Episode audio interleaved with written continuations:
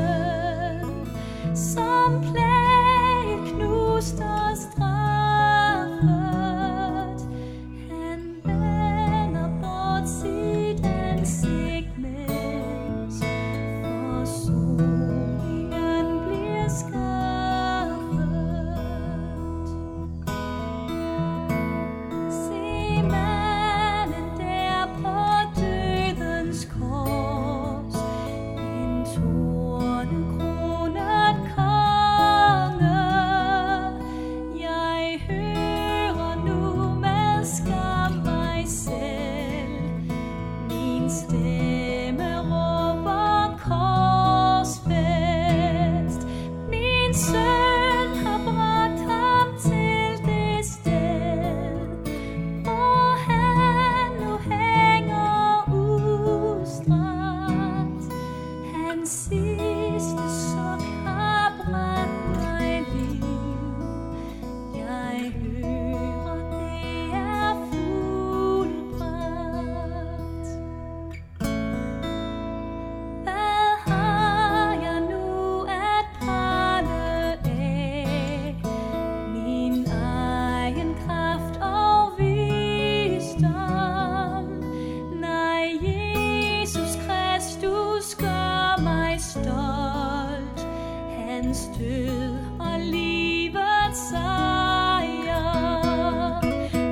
skin.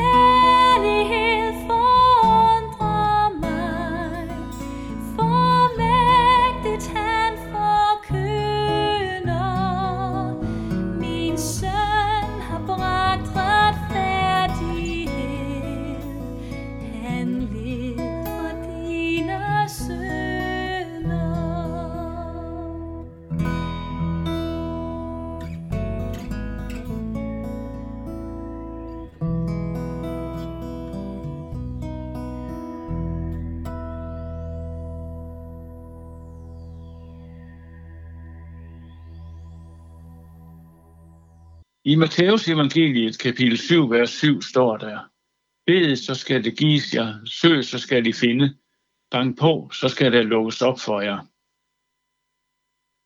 Vi husker det alle sammen. Danmark skulle spille sin første fodboldlandskamp i parken mod Finland ved Europamesterskaberne i 2021. Det var en kamp, som skulle have været spillet i 2020, men måtte aflyses på grund af coronaen. Derfor var der en særlig feststemning. Jeg behøver vel næppe at sige det, som næsten hele verden er klar over, nemlig at Danmarks stjernespiller Christian Eriksen pludselig faldt sammen på banen, mens kameraet var fokuseret på ham. Han havde fået hjertestop. Alle var målløse og i chok, og spillerne slog ring om deres kammerat. Der kunne alle se, at en af spillerne, nemlig Martin Braithwaite, der spillede i angrebet sammen med Christian Eriksen, foldede sine hænder og bad. Kommentatoren Andreas Kravl sagde, jeg kunne have lyst til at bede ligesom Martin. Men det var ikke kun Martin, der bad. Det gjorde man over hele landet. Ja, hele verden. Mange skrev det på Twitter. Det var som om, der faldt et tegn ned fra himlen fra Gud midt i kampen, som da Dannebro faldt ned fra himlen for godt og vel 800 år siden i Estland. Kampen blev spillet i tiden omkring vort flags runde jubilæumsdag.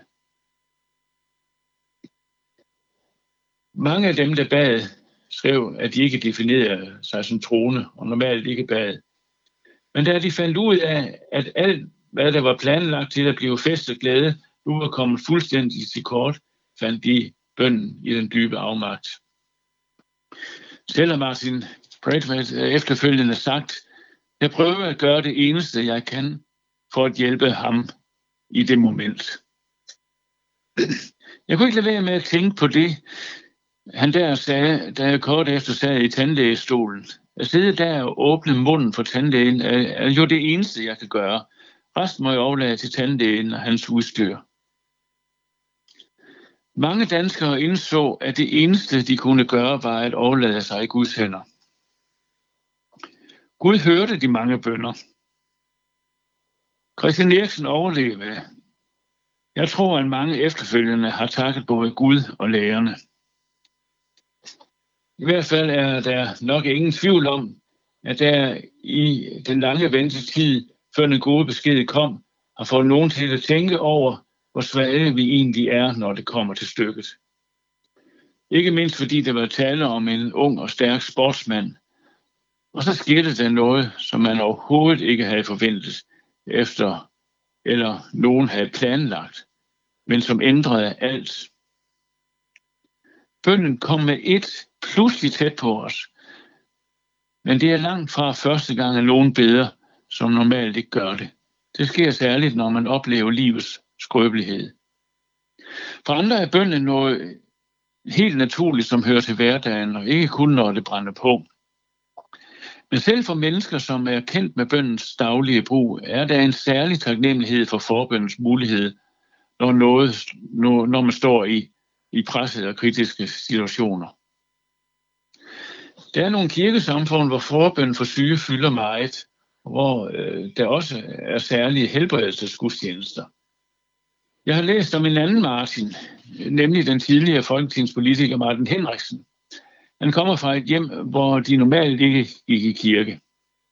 Han har fortalt til Christi Dagblad, at familien alligevel en dag søgte til en sådan helbredelsesgudstjeneste, fordi faren næsten ikke kunne gå. Det kunne lade vel ikke ske noget ved, var deres indstilling, selvom de dybest set ikke troede på bøndens kraft. Martin Henriksen fortæller, at der til gudstjenesten var et barn, som konstant skreg. Da prædikanten kaldte barnet frem og bad for, det faldt til ro.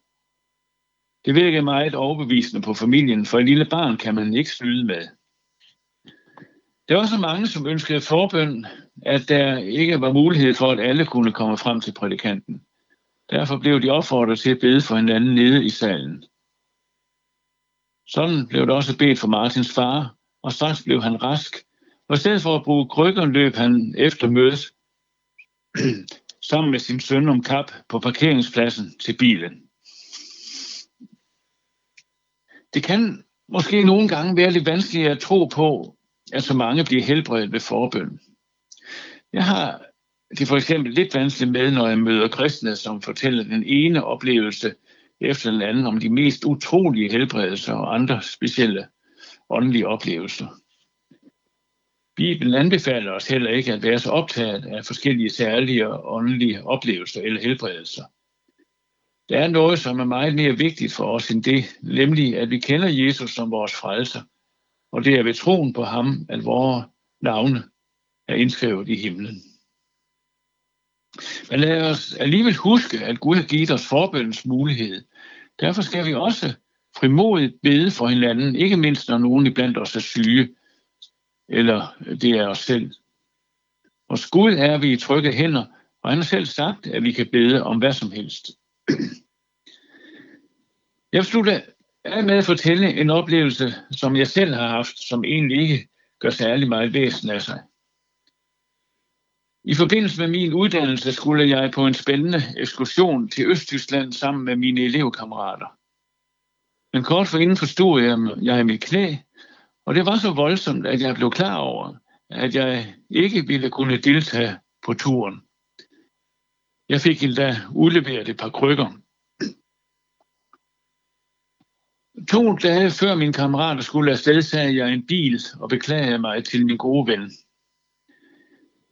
Netop som jeg ville forlade bilen, lagde han sin hånd på mit dårlige knæ. Jeg opfattede det som en lille, det er synd for dig, Søren, hilsen. Men mens hånden lå der, strømmede der en varme igennem knæet. Og pludselig var smerten forsvundet. Jeg var blevet helbredt lige på stedet, selvom jeg ikke anede, at der blev bedt. Det er jo netop sådan, at langt størstedelen af vores forbøn praktiseres. Vi ved ikke, at der bliver bedt for os. Jeg kom altså alligevel til Østtyskland og havde ingen problemer med knæet. Det mærkelige var dog, at smerterne kom igen ved hjemkomsten. Ikke så voldsomt som før, men nok til at gå til læge. Jeg gik næsten to år, før knæet var helt rask. Men i den tid bad jeg ikke for det. Det kunne jeg naturligvis have gjort, men jeg tænkte, knæet er allerede lagt i Guds hænder, og han har givet mig en stor gave, da jeg allermest havde brug for det.